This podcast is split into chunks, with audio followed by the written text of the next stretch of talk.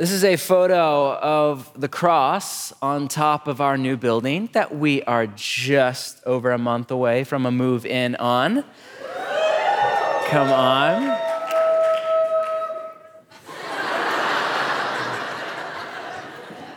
All right. I can go with that.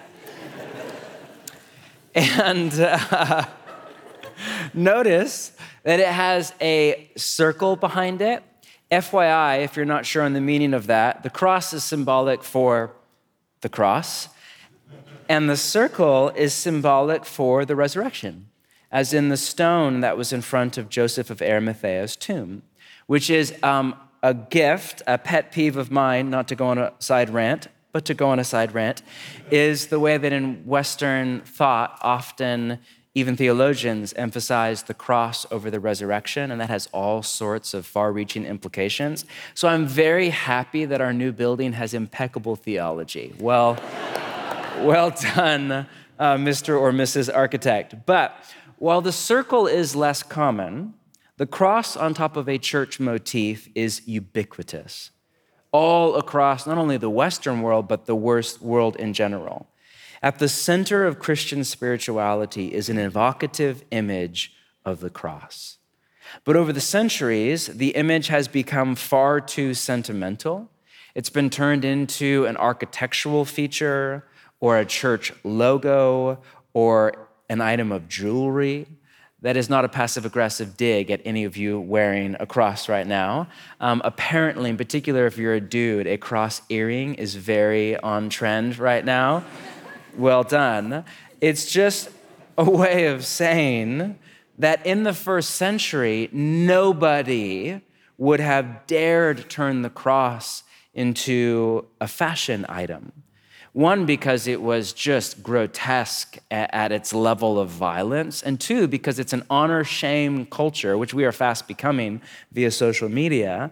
And in that honor shame paradigm, it was the ultimate shame based way to die. In fact, if you were a Roman citizen, it was illegal to kill you that way. It was reserved for the dregs of society, a slave or a traitor or a, a, a deep hatred for an enemy.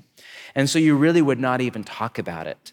I grew up in a church, and this is not a, a, critique at all, but where at least once a year the pastor would give a kind of really gory, imaginative Mel Gibson style monologue on like the violence of the cross. Again, not a, it's not a slam at all, but the gospel writers don't do that.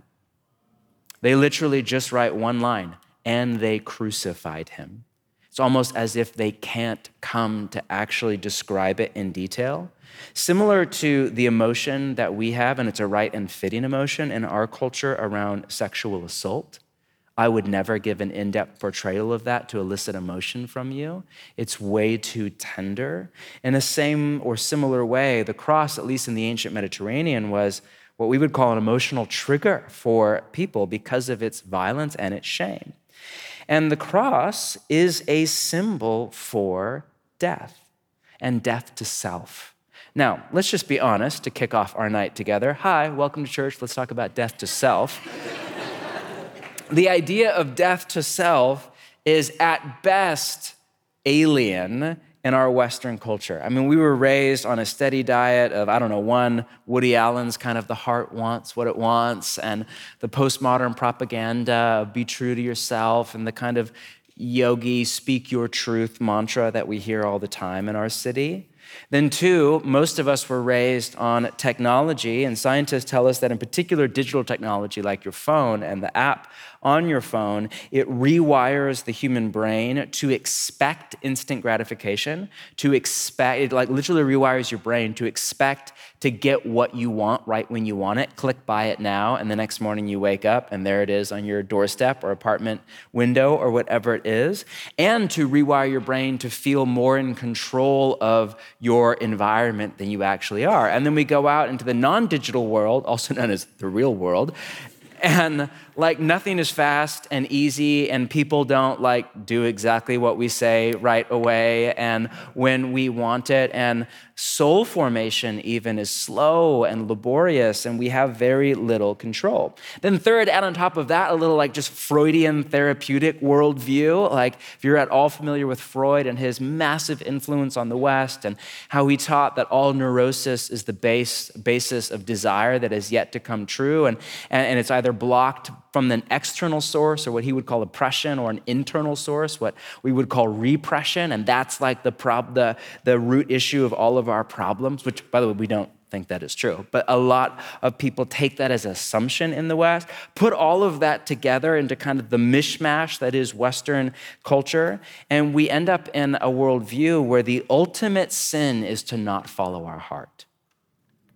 I mean, how many films or novels or about somebody who has the quote courage to walk out of a marriage or whatever the example is to follow the heart.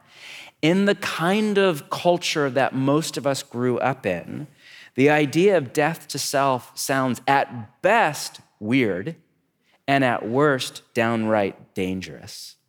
I think of the line from the sociologist Robert Bellah from Berkeley, who, if you know anything about him, he was an expert on Freud's influence on Western individualism. He writes, quote, "We have been led to believe that the self is sacrosanct. Just as in an earlier time it was thought never fitting to deny God, now it seems never right to deny oneself. We are the new God, or we think we are. So, for many of us who follow Jesus, but in a Western kind of, we grew up in the Western culture, we're used to the idea of Jesus dying for us, but many of us, in all honesty, still can't fathom the idea of us dying with him. So, in a cultural moment of, you know, Uber Eats on your phone, 10 minutes later, dinner, and a therapeutic culture where everything's about self actualization and all of that, what could this ancient, violent image of the cross possibly have to say for your life and for mine? Well, let's work through the text line by line. We left off last week in verse 20 with the story. If you missed it, feel free to go back and listen to the podcast. It is the fulcrum point in Matthew's gospel. Literally, it is the before. If you read a commentary, it's before part one and part two, right here between verse 20 and verse 21. Now, we left off with this realization that Simon and the 12 come to that Jesus is more than just a rabbi or even a prophet. He is, quote, the Messiah and the Son of the living God. Now, here's the kicker. Here's the follow up story. If you're Simon, you're a first century Jew, Torah observant kind of Jew, and you come to realize that Jesus is the Messiah, then most likely what you assume is about to happen next is well, the first thing you need to do is clear out any kind of would be messiahs or other rulers in Jerusalem around the world. So we need to get rid of Caesar in the Roman Empire. We need to get rid of Herod the Great down in Jerusalem. We need to get rid of the Sanhedrin or the Jewish high court at the Temple Mount, which is all corrupt and complicit with the empire. And so the way you do that is pretty straightforward. You march south to Jerusalem from the Galilee, you rally an army en route, you fast and pray and trust God, you launch a surprise attack on the Roman garrison in Jerusalem. You slaughter everybody, you take over the Temple Mount, you kill off any and all opposition, and you install Jesus as the Messiah. And then you trust God for what happens later with Rome. And if you know your Jewish history, that's exactly what happened a century before with the Maccabees, for the most part. And it's exactly what happened a century later with Bar Kokhba. In fact, that was the end cause of when Jerusalem was no longer. But what Jesus has in mind is literally the exact opposite of what Simon and the 12 most likely expect to happen next. Hence the line 21. From that time on, Jesus began to explain to his disciples that he must go to Jerusalem and suffer many things at the hands of the elders, the chief priests, and the teachers of the Torah that together made up the Sanhedrin, the Jewish high court, and that he must be killed, not kill, but be killed, and on the third day, then be raised to life. Now, if you're Simon, you're thinking, say what? right? That opening line, from that time on, there is a shift. Now, to the end of Matthew's gospel, not only in geography, where before verse 21. Everything, for the most part, is up in the north in the Galilee. And now everything, for the most part, is down in Judea and Jerusalem to the south. But not only a shift in geography, also a shift in strategy from teaching the crowds in an oblique way that he is the Messiah to teaching the 12 what kind of Messiah he is. Jesus' next step, yes, is to go to Jerusalem and face the Sanhedrin and the Roman Empire, but not to kill, to be killed, not to conquer, not to take life in war, but to give his own life in self sacrificial love. Now, that, that was not a category for a Simon. The idea of a crucified Messiah in first century Jewish thought was an oxymoron. It would be like saying a pacifist general or, uh, or, uh, or a defeated victor. It does not make any sense. Hence the next line, 22. Peter took him aside and began to rebuke him. Hey, Jesus, like just a minute, like that last part, let me give you a little coaching, just PR. Like, come on over, let me talk to you. But actually, we read in Matthew's language, he began to rebuke him. That's an emotive word. It's the same word used by Matthew earlier for Jesus to the demon. Right? It's a really strong and kind of like form of verbal violence. How dare you? No. Then Peter said, Never, Lord, this shall never happen to you. Now, never, Lord, if you have the ESV, it reads, God forbid. The Greek here is more literally grace to you, which was shorthand for the expression, may God be gracious to you, which was a figure of speech in the time. Similar to any of your grandmas say, like, Lord, have mercy, anything like that. Or maybe like you're super cool and have a cross earring and you're like 17 and you're like, Lord, have mercy. Whatever it is. I don't know. I don't know. Um, but any of, your, any of your grandmas say like mercy or Lord have mercy or, or goodness gracious, right? It's, it's very similar to that, but with a lot more umph. And the point is for Simon, I mean, never, Lord, God forbid, great mercy. The idea is, is this is incomprehensible. Like, there is no way. God would never let that happen to the Messiah. No, not ever. Now, this is not just because Peter is full of faith or he's well meaning or sincere. Peter has a vested interest in Jesus not suffering. Just like you and I have a vested interest in Jesus not suffering. I mean, do the math. If you are Peter or Simon and you follow Jesus as the Messiah into Jerusalem and he is crowned king of Israel and the world, oh, you're, you're sitting pretty. Like, you know, if you're lucky, you end up as chief of staff or secretary of state or el general or whatever it is. You know, you have a role to play in the government. But if you follow Jesus into Jerusalem as the Messiah and he is put to death by the empire, then you stand an even better chance of dying as well. As you can imagine, Peter's like gut reaction is never, no, this, this will never happen to you.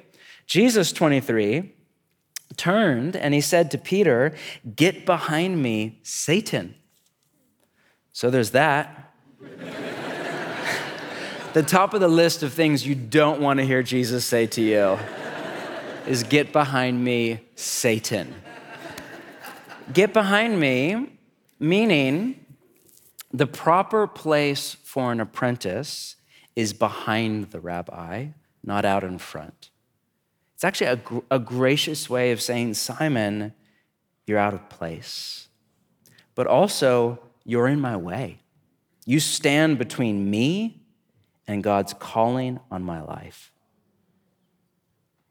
There are people who will stand between you and God's calling on your life, in particular when that calling is to go the way of the cross, or what some have called the spirituality of descent. People, well meaning people, a family member, a parent, a best friend, who have a vested interest in the status quo. Don't go the way of the cross. That doesn't make sense. That's not what my therapist calls the gospel of upward mobility. That is the gospel of the West. People have a vested interest. No, don't do that. Who stand between. That's the idea.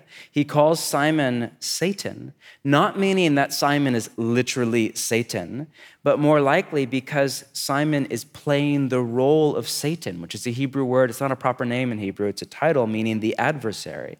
One scholar I read defined the Satan as, quote, any influence which seeks to make us turn back from the hard way. Have you ever been had the experience where like you're I don't know, you're training for a half marathon or a marathon in the summer, or you're on a diet and you're just 39 and trying to lose weight or whatever. And like you you, you have a, a diet or a training regimen or something, and it's, it's hard work to stay on the path. And then your roommate or your spouse or your best friend just says, Hey, I got you some little big burger. Here, you want some? No, I'm okay. Have you had the truffle fries at Little Big Burger with the Pilsner? Oh my gosh, right? What do you say? You say, Get behind me, Satan. that is what you say right there, all right? So it's that, I don't mean that to make light of a very serious story, but it's that idea, but by a thousand, where, where somebody is literally between you am the spirituality of descent.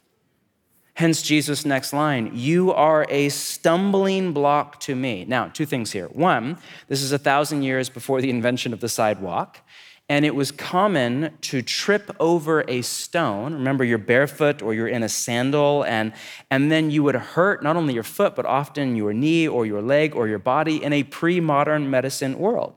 Think of if you're a backpacker, you know when you're a day or two away from civilization, you're really careful where you walk because you don't want to break an ankle or a leg, right, Doug? you have been out in the middle of nowhere. You don't want a stumbling stone when you are outside, out in the middle of nowhere.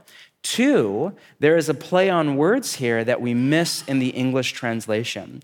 Remember, if you were here last week, we said that Peter, this is a bit confusing, in Greek, it's not a name like it is in English. It is a noun meaning rock. But notice that in both verse 22 and verse 23, Matthew, when he's writing the story, does not call Simon by his name. He calls him by his title, rock. Jesus turned and said to, and a better translation here is, the rock, get behind me, Satan. You are a stumbling block to me. Do you see the wordplay here? The rock became a stumbling block. The foundation of the temple, that is the church, became a trip hazard. There's a very important lesson here for all of us.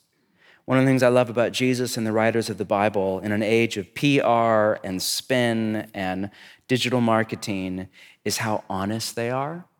And there is a realism in Jesus and the writers of Scripture and the Christian tradition about life, about the human condition, about sin, about the future, and a realism that we are wise to listen to that says, you know what, rocks can become stumbling blocks. Simons can become Satans. Nobel Peace Prize winners like Jean Vanier can become sexual predators.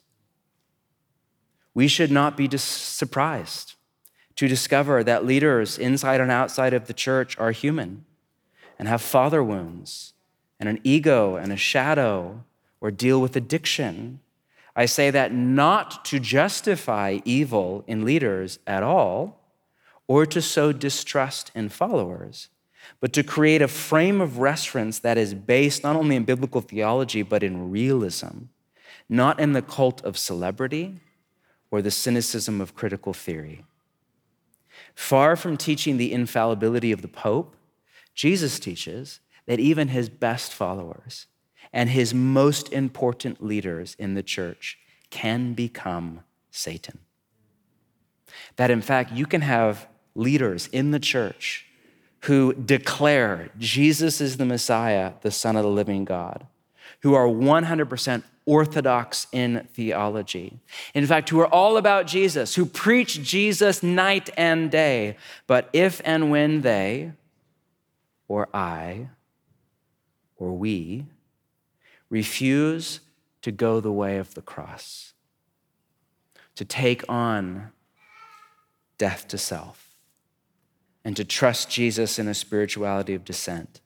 In that moment, or for that season, they, I, you, we, become more like Satan than like Jesus, more of a stumbling stone than a rock to stand on. Again, that's not to make you all angsty, it's to ground you and I in reality. And it's all because, next line from Jesus, 23, quote, you do not have in mind the concerns of God, but merely human concerns. What a great line, huh? You don't think the way that God thinks. You don't feel the way that God feels. You don't see it the way that God sees it. I love Eugene Peterson's translation quote, You have no idea how God works. As blunt as that is, how often would Jesus, if we're honest, say that to us? You have no idea how God works. Or uh, like more, just, you don't get it. Right? And not, I don't think there's like anger or sarcasm here, or I don't think Jesus is frothing at the mouth. I think it's just ah, a sigh, I don't know, a chuckle, I don't know. But you don't get it.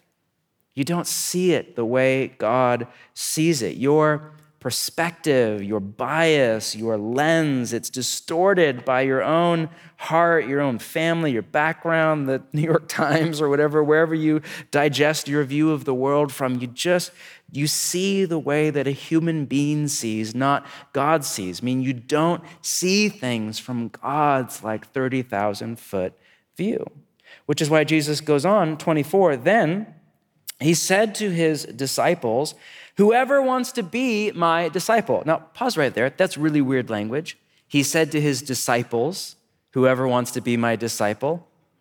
Wait a minute, aren't we already your disciples?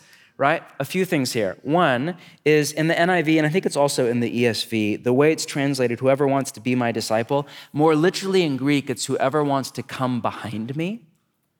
Um, that was a idiom or figure of speech in first century Hebrew um, for to become an apprentice or a disciple of a rabbi. You would come behind, you would literally follow a rabbi around. It was literal before it was metaphor.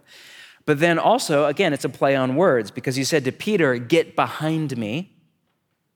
And now he's saying to Simon and the 12, Whoever wants to be my disciple, meaning whoever wants to get behind me. But this is really odd language. He said to his disciples, Whoever wants to become one of my disciples. And the idea is that we, as disciples of Jesus, we have to constantly monitor our heart and take a self inventory and, and really pay attention to our position to Jesus. Are we behind him? The proper place for an apprentice of a rabbi, or are we out in front? Are we following Jesus, or are we off on a vain attempt to get Jesus to follow us? We have to constantly, I have to do this every day, every week, to constantly monitor our heart and really our position to all of us are like Simon. All of us slip out of position. All of us get ahead. All of us let Satan into our heart from time to time. And Jesus has a very simple invitation. Notice it's, there's no coercion here, there's no control. It's just all invitation. Whoever wants, if you want to come after me, you want to come behind me, you want to become an apprentice under me into life, three requirements. Notice must, non negotiable, one, deny themselves, two, take up their cross, and three, follow me. Just a short word on each. First off, deny yourself. What exactly does Jesus mean here? Well, I would argue that he means deny yourself, not deny yourself. You're like, that's not remotely helpful at all. what I mean by that is, I don't think he's saying you need to deny your personality or your Myers Briggs type or your introvert or extrovert preference or even your heart's desire. The New Testament writer Paul later writes about this idea of the self and we get a lot of clarity from Paul. In fact, he uses the language of the flesh. You remember that language from our series a while back on the flesh, which we defined as our base animalistic drives for self gratification. In particular, with sensuality um, for sex and for food, but also to pleasure in general, as well as our inborn kind of instincts for survival, domination, and the need for control. It's what neurobiologists call our animal brain, that's another way to phrase it. This part of us that's bent in the wrong direction, where all we care about is what I want and I want it right now, not love. Take a look at what Paul writes to the Galatians. Quote, as a famous line I have been crucified with Christ. It is no longer I who live, but Christ who lives in me. Now, clearly, Paul is still breathing and writing a letter. So, what part of Paul was crucified? Well, he goes on those who belong to Christ Jesus have crucified what? The flesh with its passions and desires. And notice in context, the flesh passions and desires. He's not saying that all of your passion, like I'm really passionate for this, that, or the other, all of your desire, I really want this, that, that's not what he's saying. He's saying your fleshes, that bent animalistic part of you's passions and desires that are apart from the Spirit of God in you. That is what we are to crucify, what we are to put to death, what we are to let go of.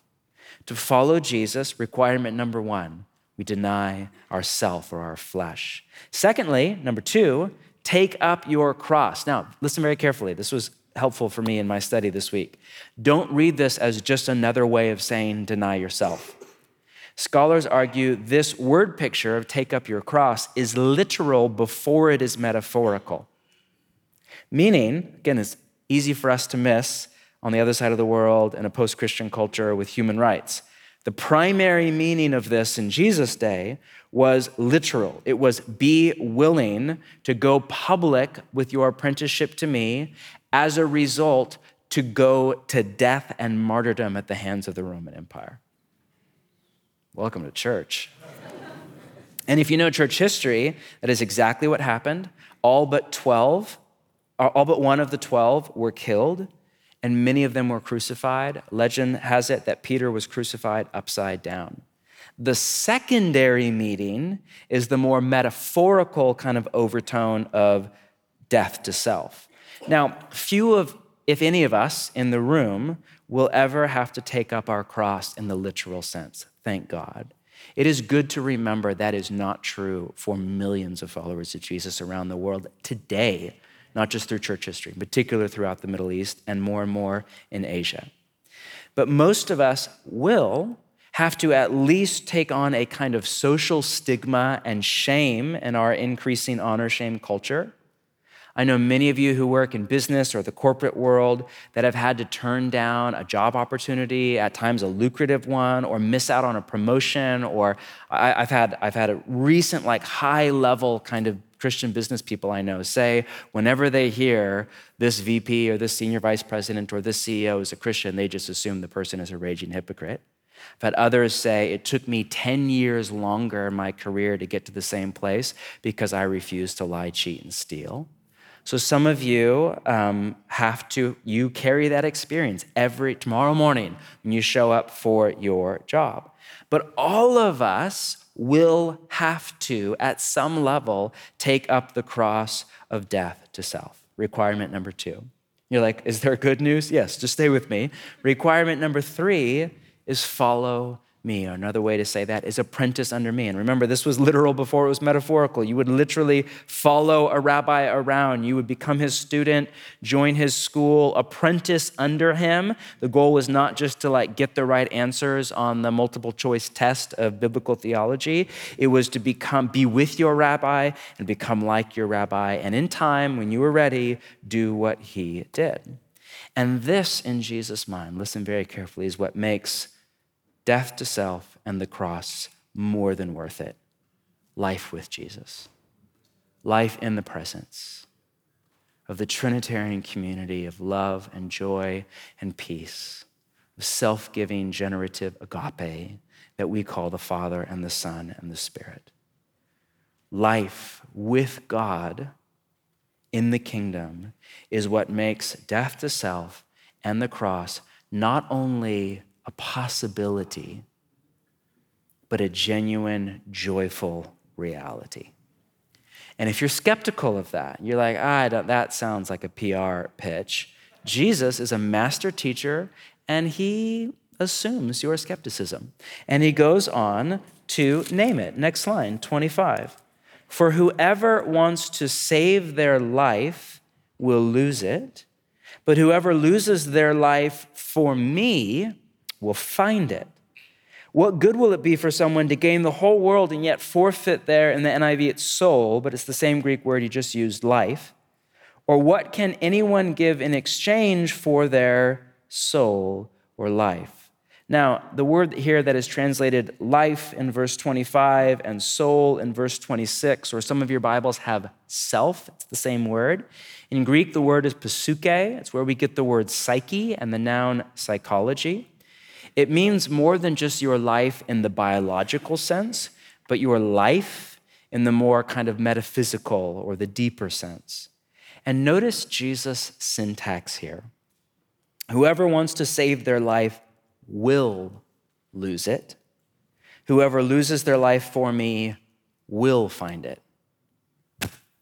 Not should find it, not could find it. This is not a command, not a rule to follow here. This is a statement about reality. I know I've said this a thousand times. One of my favorite things about Jesus' teaching style is how often his teachings don't actually end with a command or a rule to follow, but rather with a statement about reality, about how life actually works. It's said that all therapy is helping people come to terms with reality. I would argue that all teaching is basically helping people not only come to terms with reality, but figure out how to live in congruence with reality, how to show up to the reality of God and other people and the world and our body and our gender and our sexuality and our desire and the hierarchy of desire in all of us that is contradictory at times and confused, how to show up to the mess and the beauty of life and live in congruence with reality, show up to reality in such a way that we flourish and we thrive as opposed to live in dissonance with reality, rebellion against reality, confusion about reality in such a way that we wither and we suffer the inner angst of a non integrated life. For Jesus, this is just the way life and the soul is. And also notice that for Jesus, not only is it a statement about reality, but it's far too binary and black and white for most of our tastes, right? Like, notice for Jesus, there are two options. You have two options, so do I. Deny Jesus and follow yourself, or deny yourself and follow Jesus. The results are losing your life or saving your life. Now, this does not mean, those of you that have like some class in school of philosophy or logic, that Jesus is an immature, dualistic kind of black and white thinker. Jesus is actually not a dualistic thinker, but he is a brilliant teacher. And his method of teaching is, if you want to nerd out on the academic stuff, it's called injunctive, where like it's designed to provoke you to ask your own questions that don't have really clear answers. And the nice thing about a black or white, either or binary kind of option A, option B, where we're like, what's the option C? There is none. You're for me or against me. Most of us are not for Jesus or against Jesus. It's we're like both throughout the day, if we're honest, right? We're not like for deny myself or follow Jesus or deny Jesus and follow myself. We're like, yeah, we're kind of in the middle, right? But Jesus wants you and I to do the soul searching work, to just provoke your heart in a gracious, kind way to ask, where am I with Jesus? You remember this paradigm, any of you? Um, this is a year or two old from our teaching series on the world, the flesh, and the devil. And we ended with this. I'm not going to reteach it, was way too long the first time. I'm not going to reteach it. You're welcome to go back and listen to our podcast. But we just use this idea of how, you know, option A, if we deny Jesus and we follow ourselves, just meaning we make our desire, or more technical language is our disordered desires or our flesh, the ultimate authority and driving motivation behind our life and our decision making and our relationships, then we will end up, not, not could, not should, we will end up unsatisfied, Like it does not satisfy. Desire does not do that. Disintegrated, uh, that's kind of philosophical or psychological language where we're just at tension with our own mind and our body. Run by desire, where we just, we have, like, de- desire is all we have because we don't have God. So we have to get what we want to be happy. And in the end, in slavery to want because we have to do what we want to do, whether it's good for us or other people or not because we have to have this, that, or the other to be happy. Or option B is we deny ourselves or our flesh, that part of us, and we follow Jesus. And as a result, we end up, and again, this is on a continuum over a lifetime of apprenticeship to Jesus, but we end up more and more satisfied because we have Jesus. And ironically, at that point, everything else is bonus and we're more grateful and content and at peace than ever before. Integrated in the soul. The soul in biblical theology is very different than Platonic philosophy. It's not like the cartoon bird that goes away when you die to heaven. It's the integration of your entire being, your mind, your body, your inner will or volition, your relationships, the integration into a harmonious center around God we end up integrated more and more at peace with who we are, at peace with our story, at peace with our body, at peace with all that God has made us and not made us to be. More and more motivated by love, not run by, I need to get what I want, instant gratification, and give this to me, get that from you. But by agape, we participate more and more in the self giving, generative love of the Trinity and free from the domination of want, where we no longer have to get what we want to be happy and so, again, ironically, we're more happy than ever.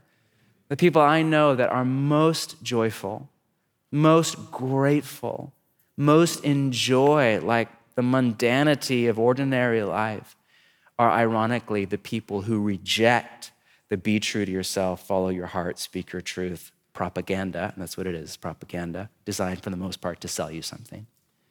And instead embrace the way of the cross and the spirituality of descent and death to self, who ironically, or maybe not ironically, are the happiest people I know. Now, Jesus' point is very simple. If you deny Jesus and follow yourself, you will end up unsatisfied, disintegrated, run by desire, and in slavery to want. This is what he means by lose your soul. If you've been around for any length of time, you, I'm guessing, have had somebody say to you, most of the time, not a 20 something, a 30 or 40 something, say, something goes wrong, there's a tragedy, there's a failure of a career, breakup of a marriage, something, and say, I've lost everything, or I have nothing left to live for, or my life is over. And with great compassion for people living through a failure or a breakup or a tragedy, this is inevitably the end of the line when self is your God.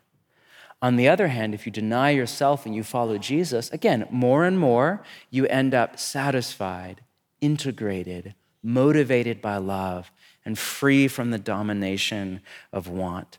This is what Jesus means by save your life or for your soul. And again, this is not a command, it's a statement of reality.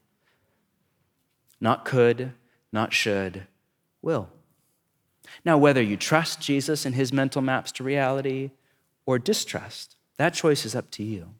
Whether you apprentice under him to live in congruence with reality or not, that is 100% up to you. I honor your freedom, as does Jesus. But remember, this paradigm is literal before it is metaphorical.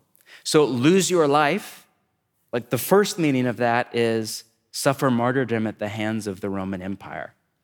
The second meaning of that is like not date that girl you really like because you're a follower of Jesus and she's not, right? And that's not to downplay that interpretation, it's to up the gravitas of Jesus' language. But that is nonsensical, like lose your life, literally die, heart stop beating in order to live. That doesn't make any sense, which is why Jesus goes on. Here's our last line, 27. For, here's why the Son of Man, Jesus' name for himself, is going to come in the future. This is all future orientation. In his Father's glory with his angels, and then he will reward each person according to what they have done. Wow, this is fascinating. Reward, or the ESV has he will repay, which is far more ominous sounding. But uh, both are correct. It is a positive or a negative word depending on where you stand in relation to Jesus. Most of us don't like, at least at first glance, the idea that Jesus is watching us. Oh, be careful, little eyes, what you see. And you remember that? That's like Facebook creepy, right? Most of us don't like the idea that Jesus is watching us and will reward or repay us. But actually, this is a beautiful theology. It means that how we live matters, that our life is not in vain, that the universe is not cold, hard Darwinian materialism. We're not just an animal with time and chance on our side. It's not just death and then fade to black. That's not true. You are thinking as a human being thinks and not as God thinks, end quote. That there is creator, there is creation, there is material and there is immaterial. We are not just an animal, we are an image bearer of God.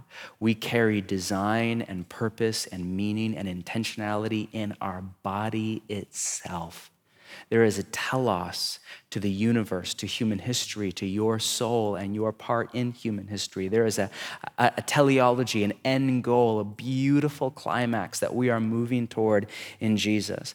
And you have to factor in the future to make sense of the present in the way of Jesus. The only way to make the math add up on death to self and the cross is to factor in forever with Jesus in the kingdom. Again, in the Darwinian materialist view of the world, you die, fade to black, there's nothing else. In the Jesus view of the world, death is followed by resurrection. For a Darwinian materialist, death to self makes zero sense. Freud makes a bunch of sense. Minimize pain, maximize pleasure. There's your life philosophy. Philosophy. What's for brunch? Don't ask deep questions about life because it's too painful. In a Jesus view of the world, makes perfect sense because this is just the beginning of eternal life with Jesus forever.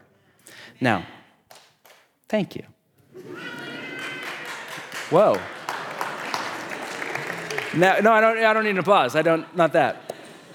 Let's take a step back, just a few more thoughts before we call it a night. Dietrich Bonhoeffer, you know, writing under the auspices of Nazi Germany and a German church that really had gone the way of compromise and complicity, really had lost the idea of death to self.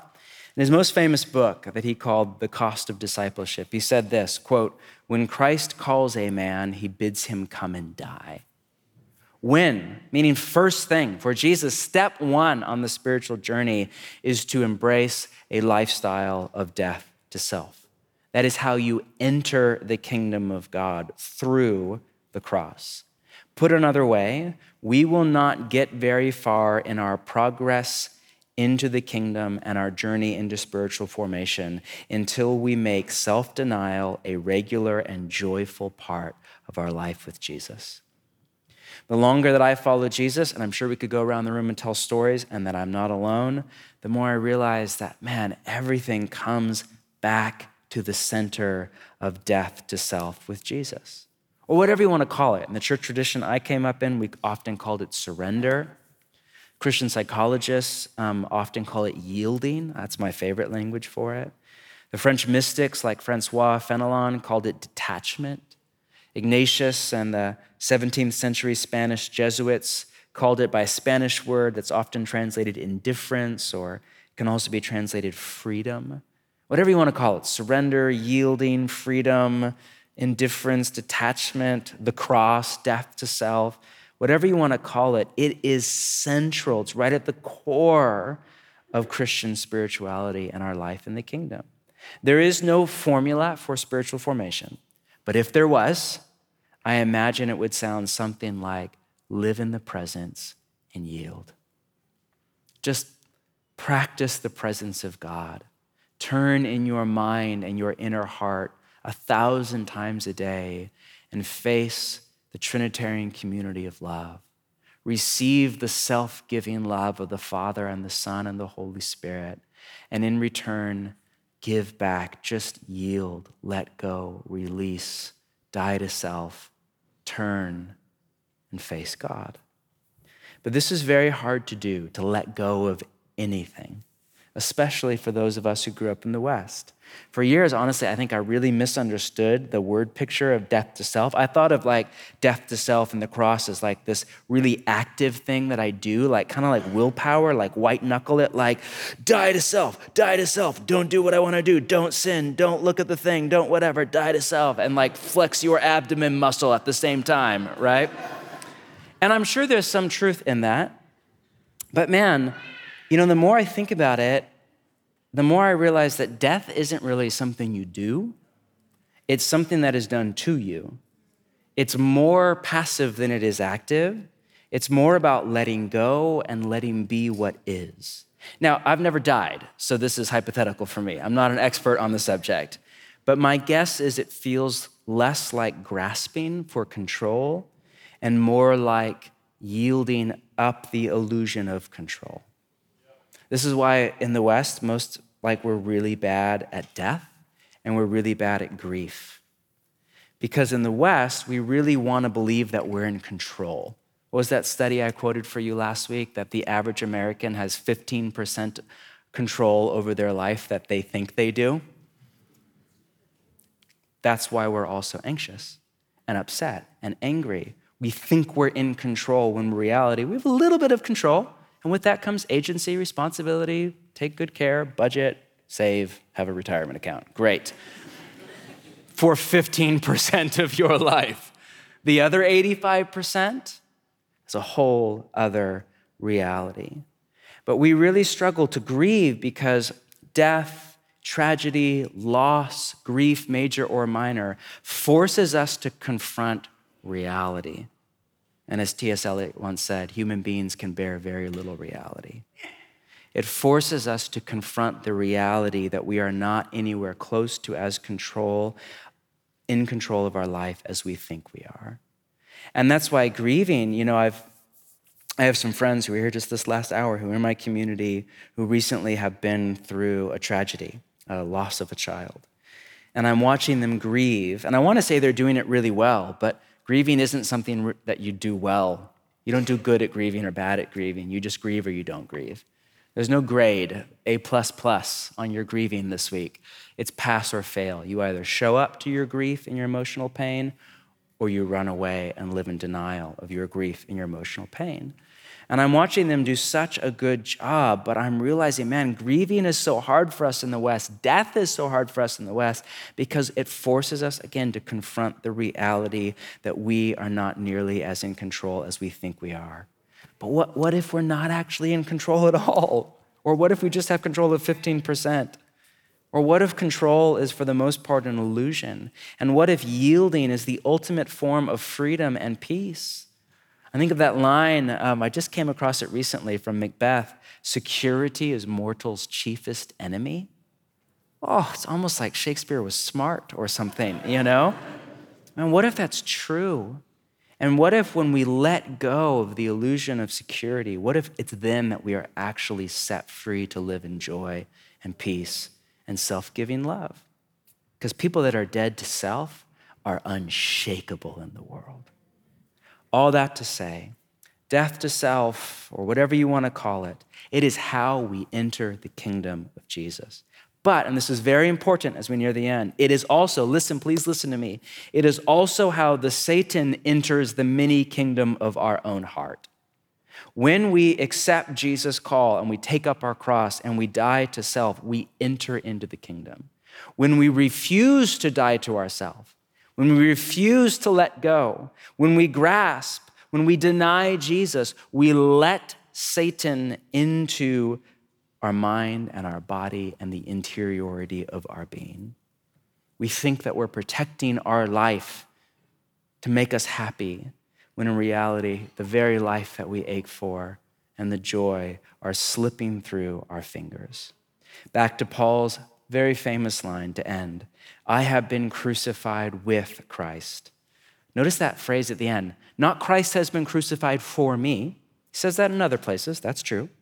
But here he writes, I have been crucified with Christ. I think Paul would say that Jesus did not die so that we don't have to, but to show us how to. Put another way, the cross isn't just something that Jesus did for us, it's also something that we do with him. Now, please hear me. That is not to question orthodoxy or substitutionary atonement at all. Don't email me. there is an in our place dimension to Jesus' death that is very different from my death or from yours. But I think that Paul would say the cross is not just a theory of atonement, it is a way of life. I know that Jesus would say that. How? Because he said it and we just read it. And it is a way of life that many of us, myself included, on a regular basis avoid. And in doing so, we become Satan. We become the stumbling block. We let the enemy into our heart. It's easy to mock Simon, but we all do what he did. I read a story the other day or a while back about the Knights Templar in the Crusades. I have no idea of the historical veracity of this story.